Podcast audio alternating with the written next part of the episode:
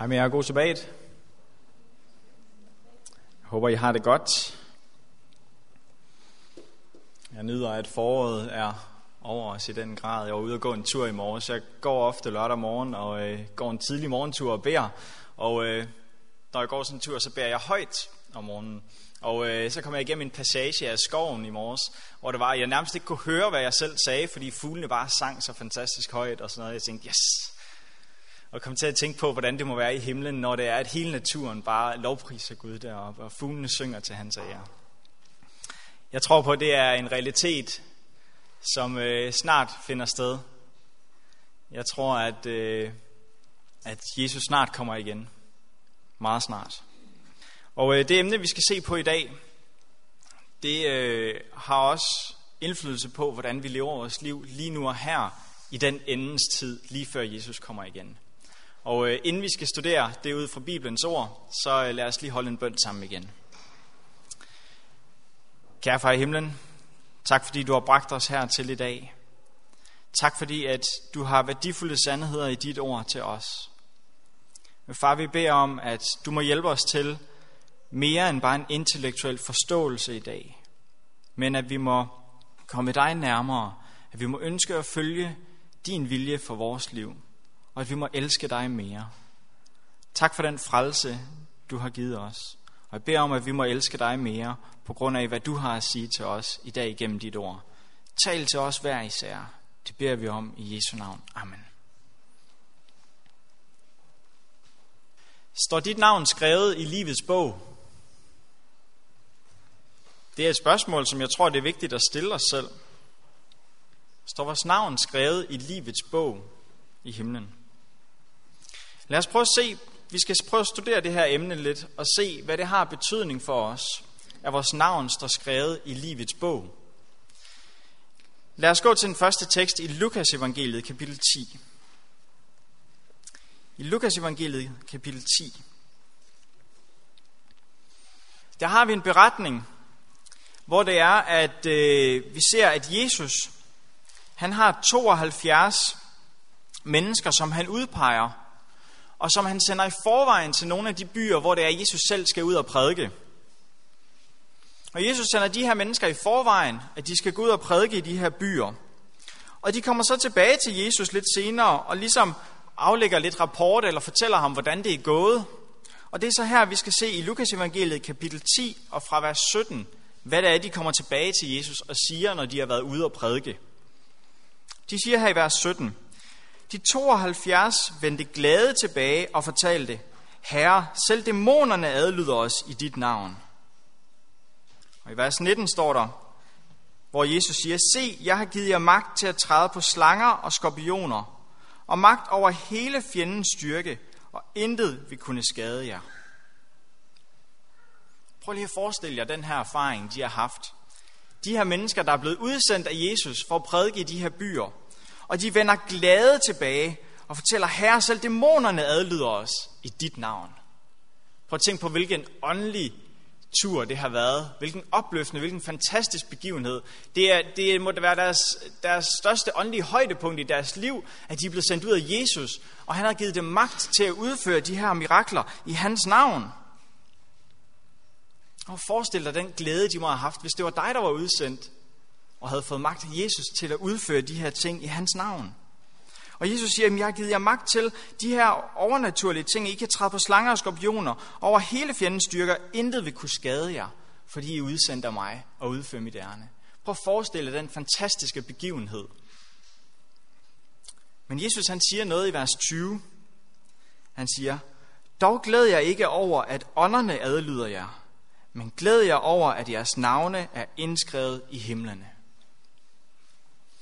Jeg tror ikke, Jesus han siger her, I må ikke glæde jer over alle de gode ting, der lige er sket. Nej, Jesus han siger, men der er noget, som er endnu større glæde, endnu større værdi end det, og det er, at jeres navne er indskrevet i himlen. De skulle være til endnu større glæde for de her udsendte, at deres navne var indskrevet i himlen. Glæder du dig i din hverdag over, at dit navn er indskrevet i himlen? Prøv lige at forestille dig den fantastiske begivenhed, det har været. Og så siger Jesus, glæd jer over, at jeres navne er indskrevet i himlen. her der kan vi altså klart og tydeligt se, at Jesus han siger, at det her, det er noget meget glædeligt, og noget, som er meget vigtigt, at vores navn står indskrevet i himlen. Lad os gå til en anden tekst i åbenbaringsbog kapitel 20, der måske kan give os en lille smule mere oplysning omkring, hvorfor det er så vigtigt, og hvorfor det er så glædeligt, at vores navn står indskrevet i himlen. I Johannes åbenbaringen, åbenbaringsbog kapitel 20, og vi skal se fra vers 12 af. Det handler om den endelige dom til allersidst her i Bibelen. Og jeg så de døde, både store og små, stå foran tronen, og bøger blev åbnet, og en anden bog blev åbnet, det er livets bog. Og de døde blev dømt efter deres gerninger ifølge det, der stod skrevet i bøgerne. Så her der har vi altså et billede af, at i den sidste dom, der vil der foregå en dom over det, som står skrevet i de her bøger. Og der er livets bog også. Som, så det, der står i livets bog, har altså en konsekvens for dommen, for hvad der sker i dommen. Prøv at læse vers, øh, vers 15 med, lidt længere nede, der står her. Og hvis nogen ikke fandtes indskrevet i livets bog, blev han styrtet i ildsøen. Og vi ved, at ildsøen, det er livet den evige udslettelse til allersidst. Så vi kan se her, at det er rimelig stor konsekvens for, hvordan dommen foregår. Og der indgår livets bog som en vigtig del af det. Så jeg tror blandt andet, det er derfor, Jesus han siger, glæd jer over, hvis jeres navn er indskrevet i livets bog, fordi det kommer til at have konsekvens i dens endelige dom. Fordi Gud ønsker ikke, at nogen skulle ende i ildsøen. Han ønsker at frelse alle. Men lad os drage det endnu tættere på den tid, vi lever i lige nu og her. Fordi jeg tror på, at Jesus kommer snart igen. Men vi får også fortalt i Bibelens ord, at der kommer en krise over jorden, helt til sidst, lige før Jesus kommer igen. Og den er allerede i gang, men vi er ikke helt ved de højdepunkter, som det er, der står beskrevet om i Bibelen endnu, omkring dyrets mærke og tilbedelse deraf. Der er vi ikke helt endnu, men jeg tror, vi kommer det meget snart. Og vi skal se på, hvorfor det har en indflydelse med, om vores navne står i livets bog. Prøv at gå med mig til åbenbaringsbog kapitel 13. Åbenbaringsbog kapitel 13. Og vi skal læse fra vers 1 af. Det er et lidt, hvad skal vi sige, et lidt kompliceret, et lidt dystert sted i åbenbaringens bog at tage frem her. Men det her, det vil jo netop fremhæve for os, hvor stor en frelse vi har, når det er, at Gud ønsker at fri os fra de her ting. Prøv at se, hvad der står om her i åbenbaringsbog kapitel 13. Der står, og jeg så et dyr stige op af havet. Det havde ti horn og syv hoveder, og på sine horn ti kroner og på sine hoveder Guds bespottelige navne. Det dyr, jeg så, lignede en panter. Dets fødder var som en bjørns, og dets mund som en løves mund. Og dragen gav det sin magt, sin trone og stor styrke. Vi skal ikke gå så meget ind i de præcise symboler for, hvad de forskellige ting betyder her. Men vi skal prøve at se, hvad er det, at teksten prøver at fortælle her. Der er altså et dyr her, som stiger op af havet. Og det dyr, det ser ud på en bestemt måde. Og det er en magt. Hvis vi studerer os frem til de ting, det har vi ikke tid til i dag, så ved vi, at dyret er en magt, som vil være her og forføre verden i den sidste tid. Hvis vi går ind i detaljerne, ved vi også, hvad det er for en magt. Men der står, hvor det er, at det her dyr får sin magt fra. Der står her, og dragen gav dyret sin magt, sin trone og stor styrke. Kan I se det? Så det vil sige, at det her dyr, som er det får sin magt fra dragen, som er et andet væsen. Hvem er dragen i åbenbaringens bog? Kan I huske det? Okay. Det kan vi se blandt andet i åbenbaringens bog kapitel 12, hvis jeg lige bladrer en gang i min bibel.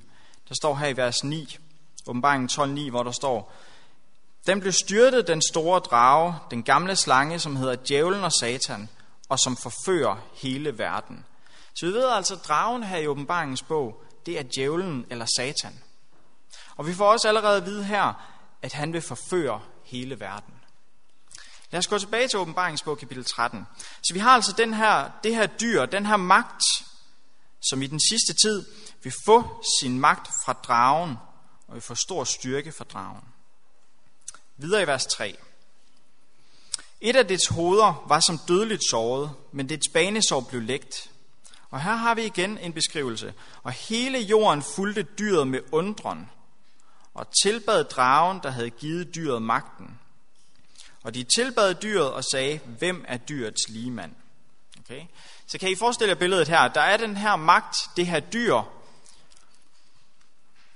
Det får givet al sin magt fra dragen, som var satan.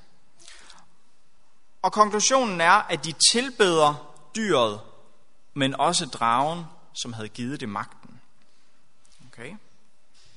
Vi kan hurtigt blive enige om, uden at skal bruge en masse tid på at identificere de her forskellige symboler og tegn, at det her det er ikke en god ting. Når de tilbeder den, det system her på jorden, som selve Satan har givet magten, og konklusionen vil være, at de tilbeder dragen, altså Satan, det er ikke en god ting. Og vi kender faktisk, hvad konsekvensen af det her er, hvis vi ser i åbenbaringsbog kapitel 14. Det er lige over på den anden side i min bibel. I vers 9, der står, Og en tredje engel fulgte efter dem og sagde med høj røst, Hvis nogen tilbeder dyret, det vi lige har læst om, hvis nogen tilbeder dyret og dets billede og sætter dets mærke på sin hånd eller pande, skal han også drikke Guds harmes vin, skænket ufortyndet i hans vredesbæger. Så vi kan også se, at konsekvensen vil at tilbede dragen, som der står om her i åbenbaringen kapitel 13, vil være, at Guds vrede kommer over dig. Det er ikke noget, jeg ønsker for nogen. At Guds vrede over synd vil komme over os. Så hvordan kan vi undgå at blive en del af det, som tilbærer dragen? eller som tilbærer dyret. Vi kan læse videre i åbenbaringsbog kapitel 13 og vers 7. Der står igen, at det her dyr det fik givet magt til at føre krig mod de hellige og besejre dem. Og det fik givet magt over hver stamme, folk og tungemål og folkeslag. Igen så står der ligesom, at det har fået givet magt over hele jorden, som der stod før, at det forfører hele jorden. Men der står videre i vers 8, og alle, der bor på jorden, vil tilbede det. En hver hvis navn ikke fra verden blev grundlagt, står skrevet i livets bog, det slagtede lams bog. Kan I se her, venner, i den sidste tid, hvor det er, der kommer en krise, hvor det er, der kommer noget, som Bibelen kalder dyrets billede, og hvor det er, at der står, at hele verden vil blive forført, vi vil følge dyret med undren, og vil tilbede dragen. Der står der, at der er en gruppe, som ikke vil tilbede her. Og der står, at det er alle, fra hvem verden blev grundlagt, står skrevet i livets bog, det slagtede lams bog. Kan I se, at i den tid, som vi lever i lige nu her, lige før det her indtræder, der er det vigtigt for os, at vores navne står skrevet i livets bog. Kan I se det? Fordi der kommer en krise over verden, hvor det er det afgørende, at vores liv eller vores navn står skrevet i livets bog. Og det er en tid, som er lige forude for os, tror jeg. Så derfor tror jeg, det er vigtigt, at vi tager beslutning nu og her, for at vi ønsker at have et liv sammen med Gud, og at vores, liv, at vores navn skal blive stående i livets bog. Vi har også en indikation af dem, som sejrer over det her. I åbenbaringsbog kapitel 14, som vi lige har læst i, i slutningen af der, hvor der står i vers 12, Prøv at læse her i vers 12 med mig. I Johannes åbenbaring kapitel 14 vers 12. Der står der om nogen, som ikke tilbeder det her dyr og det her billede. Der står der, her kræves der udholdenhed af de hellige. Dem, som holder fast ved Guds bud og troen på Jesus. Så her der har vi altså igen en gruppe mennesker, hvis navn er skrevet i livets bog, som holder fast ved Guds bud og troen på Jesus. Og det er det, der vil redde de her mennesker fra den krise, som kommer her. Venner, vi har en frelser så stor, der ønsker at fri os og bevare os igennem den her krise, som kommer over verden lige om lidt. Jeg tror på, at det er meget snart, fordi Jesus kommer snart igen. Men vi har en endnu større frelse. Når vi har læst om de her lidt dystre ting, de her lidt forfærdelige ting, der kommer over verden lige om lidt, det gør bare, at vi har en endnu større frelser i Jesus, som har lovet at vil fri os fra alle de her ting og frelse os.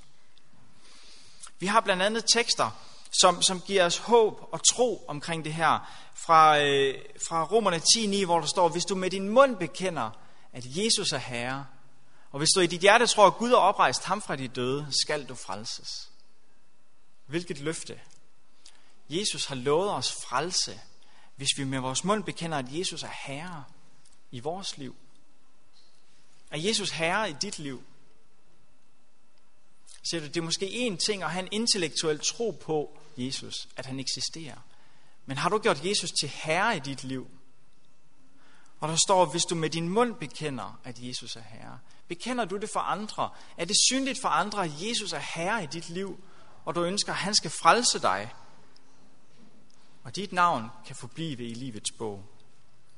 Vi har andre tekster i Bibelen, som, hvor det er, at Paulus siger, at den noget er I frelst ved tro. Det skyldes ikke jer selv, men gaven er Guds. Det er Guds nåde, at vi er frelst. Men vi kan blive frelst, fordi det er Guds nåde, at vi bliver frelst ved den tro på Jesus.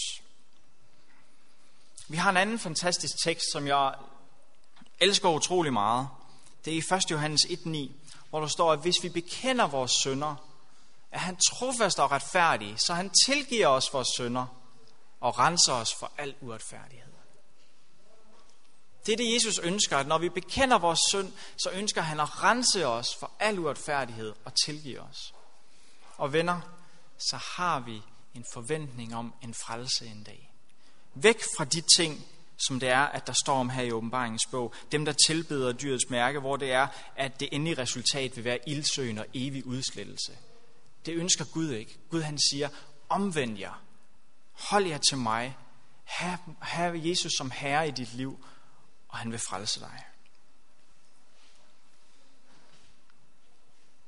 Men det kræver, at vi omvender os og giver vores liv til Jesus og bekender vores synd. Det skal vi se på, hvorfor det har en indvirkning på livets bog. Lad os se 2. Mosebog, kapitel 32. I 2. Mosebog, kapitel 32, der har vi en historie om Israels folk, Moses og guldkalven. I 2. Mosebog, kapitel 32, der har vi, Moses har været op på bjerget og tale med Gud. Og Moses kommer ned, og, og med Aaron i spidsen, der har folket lavet en guldkalv. Og de tilbeder den her guldkalv, den her Gud af guld, som de har lavet, og de tilbeder den her. Og Moses vælger at gå i forbøn for folket. Og det kan vi læse om i vers 31. 2. Mosebog, kapitel 32, og fra vers 31, der står, Så vendte Moses tilbage til Herren og sagde, Ak, dette folk har begået en stor synd, de har lavet sig en Gud af guld. Gid du dog ville tilgive dem deres synd. Så Moses han går i forbøn for folket og siger, Gud vil du ikke godt tilgive folket, at de har lavet den her store synd, at de har tilbedt et gudebillede. Og læg mærke til, hvad Gud, eller hvad Moses siger videre. Han siger, Gid du dog ville tilgive dem deres synd, men hvis ikke, så slet mig af den bog, du fører. Moses han går i forbøn for folket hos Gud og siger, Gud, tilgiv folket for den her forfærdelige synd, de har gjort. Men hvis ikke det er muligt, så slet mig af den bog, du fører. Tænk så Moses går i forbøn på den her måde for folket og siger, frels dem, Gud, på trods af mig. Slet mit navn af den bog, du fører, hvis det er det, der er nødvendigt. Men læg mærke til, hvad Herren svarer Moses i vers 33. Herren svarede Moses, den, der har syndet mod mig, vil jeg slette af min bog. Så Herren svarer Moses altså her. Den, der har syndet imod mig, det er ham, jeg vil slette af min bog. Så her kan vi altså se, hvorfor det er så vigtigt, at vi lever et liv sammen med Jesus, og vi bekender vores synd og overgiver vores liv til Jesus, fordi at Herren siger her, at den, der synder imod mig, hans navn vil jeg slette af min bog. Og vi har præcis det modsatte kald her i en anden tekst i Apostlenes Gerninger, kapitel 3. Kom med mig til Apostlenes Gerninger, kapitel 3. Apostlenes Gerninger, kapitel 3, der holder Peter en prædiken. Peter han holder en prædiken her. Og Peter han har en opfordring til folket. Hvor det er, han siger her i vers 19. Derfor skal I omvende jer og vende om, for at jeres sønder kan blive slettet ud. Det er meget interessant, at Peter han vælger at sige her, at I skal omvende jer og vende om, for at jeres sønder kan blive slettet ud. Så kan I se ud for de to vers her, der ser det ud som om, at en del af Guds værk, det handler om at slette ud. Kan I se det? Enten så er det din synd, som gør, at dit navn bliver slettet ud, som det var i historien med Moses, hvor det er, at Gud han siger, at den, der synder, dens navn skal blive slettet ud. Men her der siger Peter til os, at I skal omvende jer, for ikke at vores navn kan blive slettet ud, men for at vores synd kan blive slettet ud. Kan I se det? At enten så vil det være vores navn, der bliver slettet ud i livets bog, og ellers, hvis vi omvender os og giver vores liv til Jesus, bekender vores synd, så har han lovet, at han vil tage den. Og så er det vores synd, der bliver slettet ud, og vores navn, der bliver bevaret i livets bog. Venner, lad os tage den beslutning i dag, at vi vil overgive vores liv til Jesus, så han kan tage vores synd og slette vores synd ud, så vores navne kan bestå i livets bog. Jesus ønsker at frelse os alle sammen. Han ønsker, at du skal tage den her opfordring, som kommer fra Peter, at vi må omvende os, så vores synder kan blive slettet ud. Fordi det har en konsekvens for dommen, om vores navn står i livets bog, og om den evige konsekvens, om vi skal leve en evighed sammen med Jesus, eller om vi skal have konsekvensen her inde i ildsøen til evig udslettelse. En forfatter, jeg holder meget af at læse, skriver følgende her i en bog, der hedder A Short Time. Der står her, Kristus vil klæde hans trofaste med hans egen retfærdighed, så han kan føre dem frem for sin far i herlighed, uden mindste plet eller rynke, hellig og lydefri. Deres navne står indskrevet i livets bog. Arbejdet i den undersøgende dom, altså i den tid, vi lever lige nu her i domstimen, arbejdet i den undersøgende dom med synden, som skal slettes ud, måske inden Herrens genkomst. Og det er derfor, vi tager det her emne op i dag, fordi det er vigtigt, det er nu og her, at vi tager vores beslutning for at tro på Jesus, så vores synder kan blive slettet ud og vandre med ham, så vores navn ikke skal slettes ud. Det er et værk, der måske nu vender. Vi lever i dommens time lige nu. Vi må tage beslutning lige nu, om vi vil overgive vores liv til Jesus. Og at han har lovet, at han vil rense vores synder væk. I en anden bog af samme forfatter, der står her, Hvis dit navn står indskrevet i livets bog, så vil alt være godt. Vær beredt og ivrig for at bekende dine fejl, og afstå fra dem, så dine fejl og synder må gå forud for dommen og blive slettet ud. Så her der står der igen om, at det er formålet, at vores synder skal gå forud for dommen. Vi skal bekende dem. Vi skal være ivrige for at bekende vores fejl for Jesus, så han kan tage dem, så vores synder kan blive slettet ud. Og vi kan være klar på dommens dag. Jesus ønsker at frelse. Lad os se på en anden tekst i Bibelen, som beskriver om, hvordan vores navn kan blive bevaret i livets bog. I åbenbaringens bog, kapitel 3, og der står her i vers 5, der står her, den der sejrer skal klædes i hvide klæder. Det er præcis det, vi lige har læst før, at når det er, at vi har givet vores søn til Jesus, så er det hans retfærdighed, der dækker os. Det er hans hvide klæder, vi får, fordi vores synd bliver slettet ud. Og der står her, den der sejrer skal klædes i hvide klæder. Og Jesus siger, jeg vil aldrig slette hans navn af livets bog. Jesus vil aldrig slette vores navn i livets bog, men vedkende mig hans navn over for min fader og hans engle. Så Jesus han siger, at den der sejrer, skal klædes i hvide klæder. Og så vil navnet aldrig blive slettet af livets bog.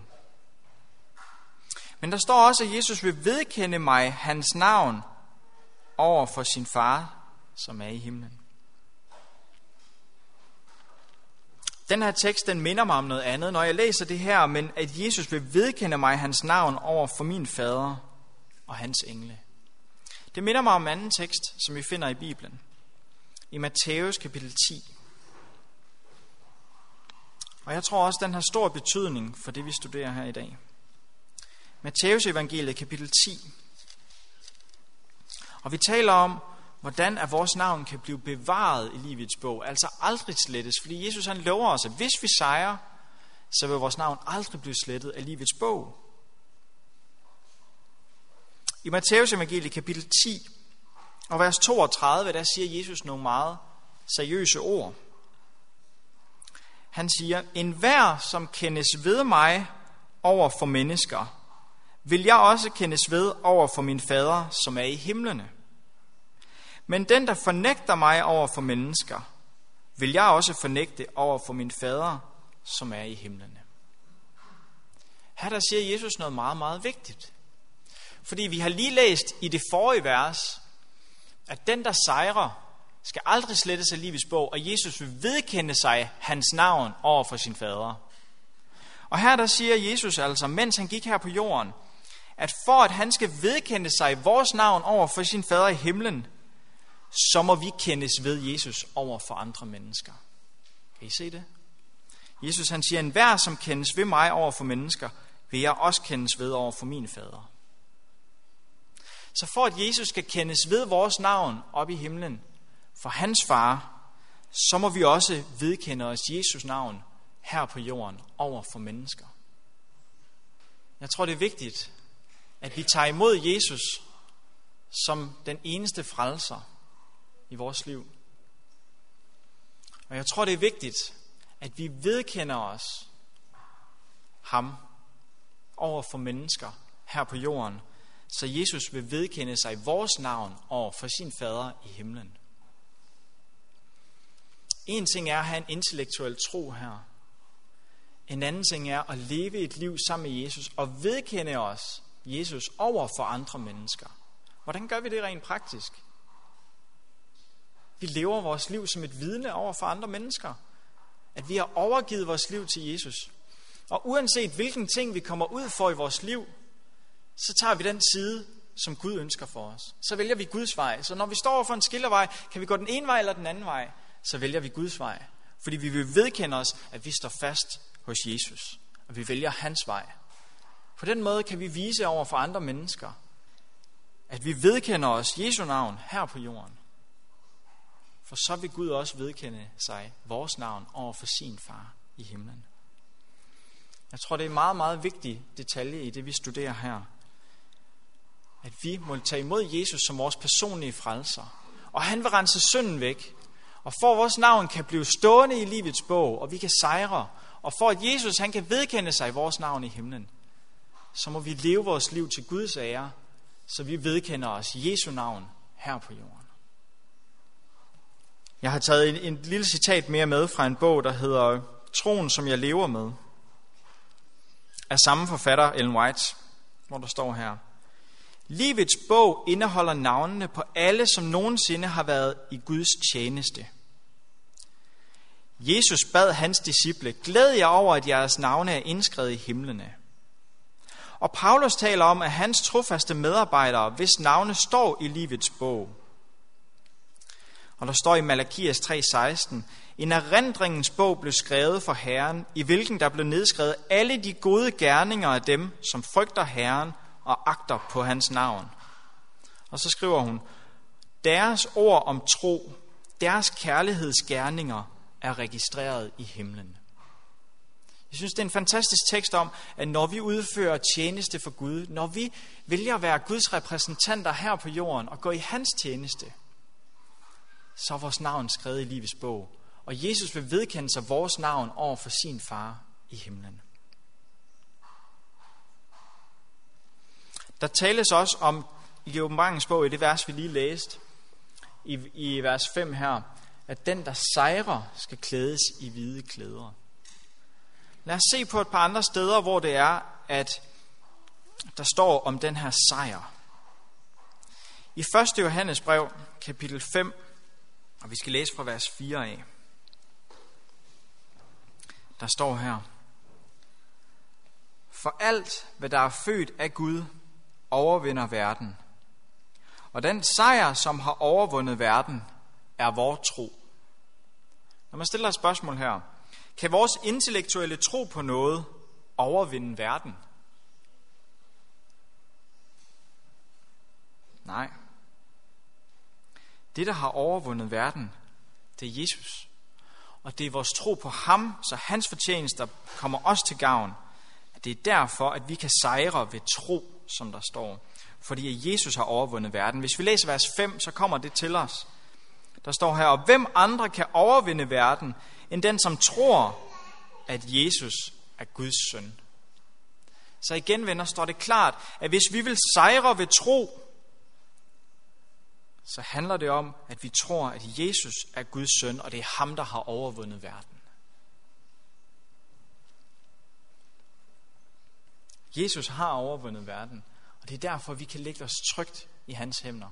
Det, kan være, det er derfor, at vi kan være trygge i den tid, der kommer foran os.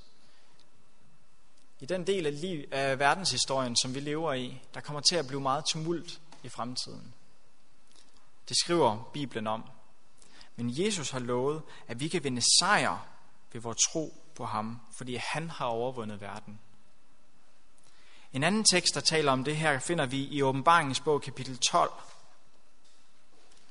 om at sejre.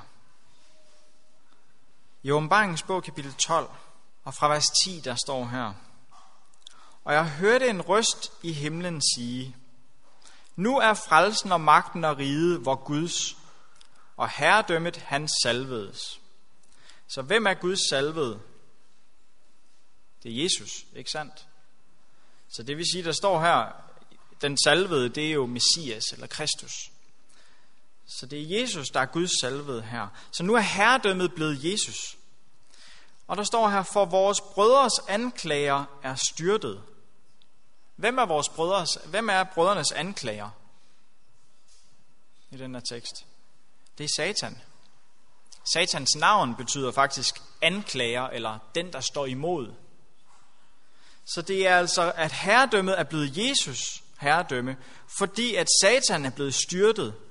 Han som dag og, nat, dag og nat anklagede dem for Gud. Så Satan han holder på med at anklage os over for Gud. Men hans rige er styrtet, og herredømmet er nu blevet Jesus. Og så står der en tekst her, at dem, som Satan anklager, så står der her i vers 11, de har besejret ham ved deres egen fortjeneste. Er det det, der står? De har altså besejret Satan ved lammets blod. Igen er det ved lammets blod, at de har besejret Satan. Og ved deres vidnesbyrds ord. De havde ikke livet forkert til at gå i døden. Så her står der altså om en gruppe mennesker, som vil sejre ved lammets blod og ved deres vidnesbyrds ord. Her kommer vi igen ind på, at den erfaring, som vi har med Jesus, at det er lammets blod, der kommer først, at Jesus har friet os fra synden. Og derved har vi et vidnesbyrds ord at dele med andre mennesker. Og derved kan vi besejre. Og der står, at de havde ikke livet forkert til at gå i døden.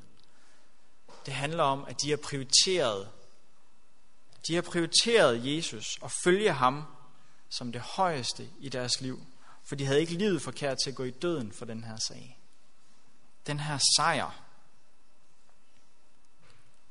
Så vil vores navn bestå i livets bog. Jesus har lovet os det. Hvilken fantastisk frelser vi har at Jesus ønsker, at vi skal have et sejrende liv, og vores navn skal bestå i livets bog, ved at vi overgiver vores liv til ham, bekender vores synd for ham, så han kan tage synden og slette ud, og vores navn kan bestå i livets bog.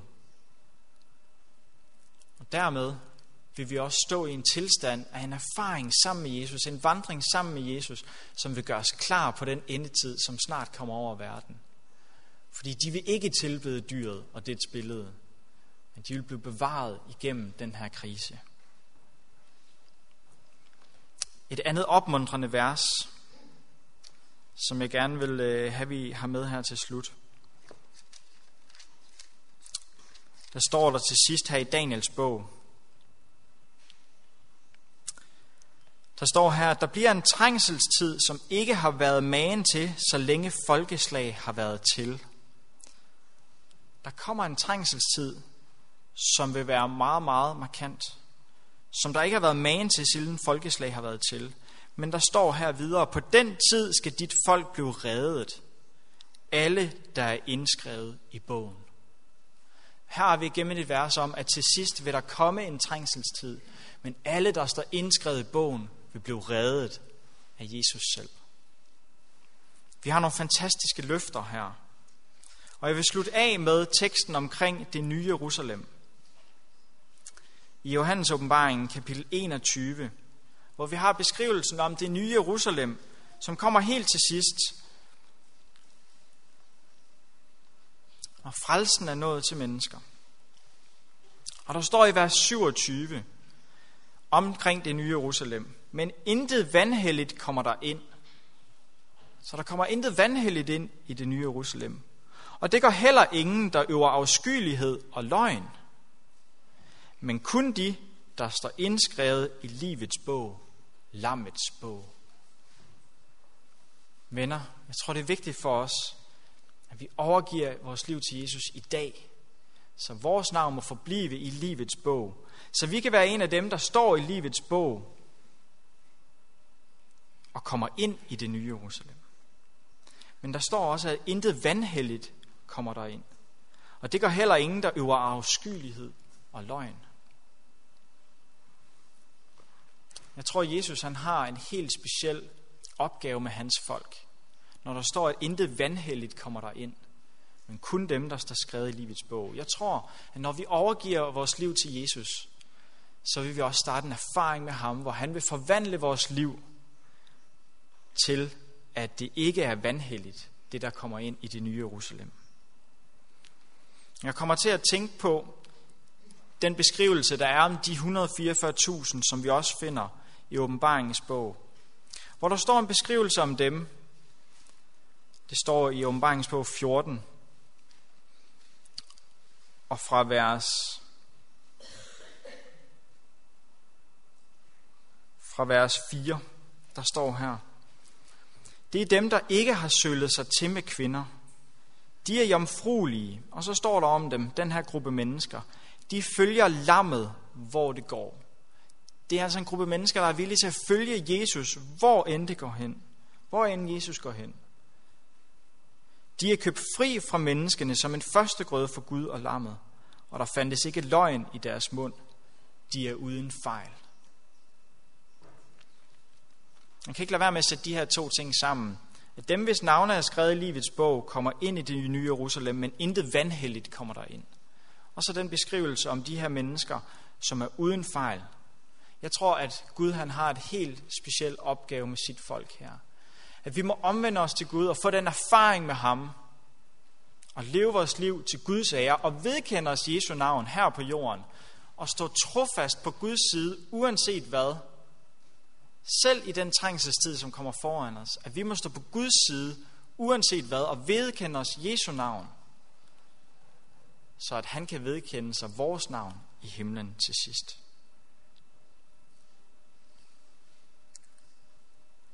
Jeg håber, du vil tage beslutning i dag for at følge lammet, hvor det går, og følge Jesus uanset, hvor det bærer hen.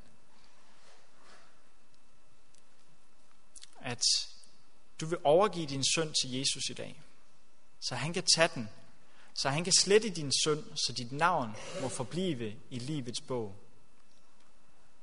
Så vi en dag alle sammen kan mødes i det nye Jerusalem. Jeg håber, at du vil tage den beslutning i dag.